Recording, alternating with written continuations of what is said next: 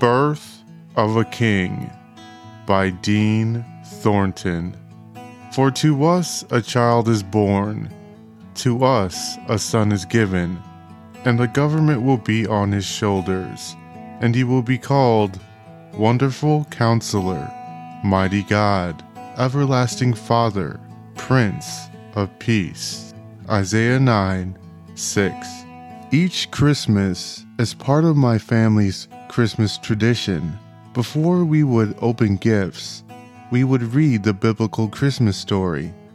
One member of the family would take turns reading the story each year, and no matter how many times that the story is read, my mind hears it like it's my very first time.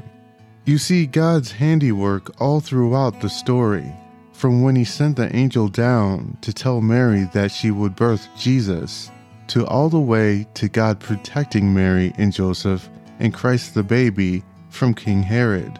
It made me think of how God works the same way in our lives as believers. Just when we think we are far from God, he shows us that he is still with us along our journey and protecting us and providing us his strength. In today's verse, the writer talks about a prophecy for the Israelites envisioning of how Christ would be as king.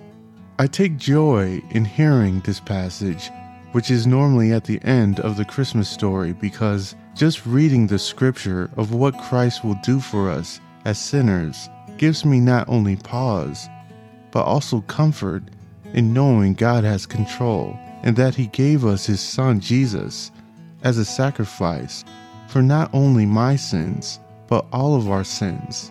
It's because of that we have hope and don't need to worry about what's to come. I hope that this passage can give you the same comfort this Christmas as it does for me.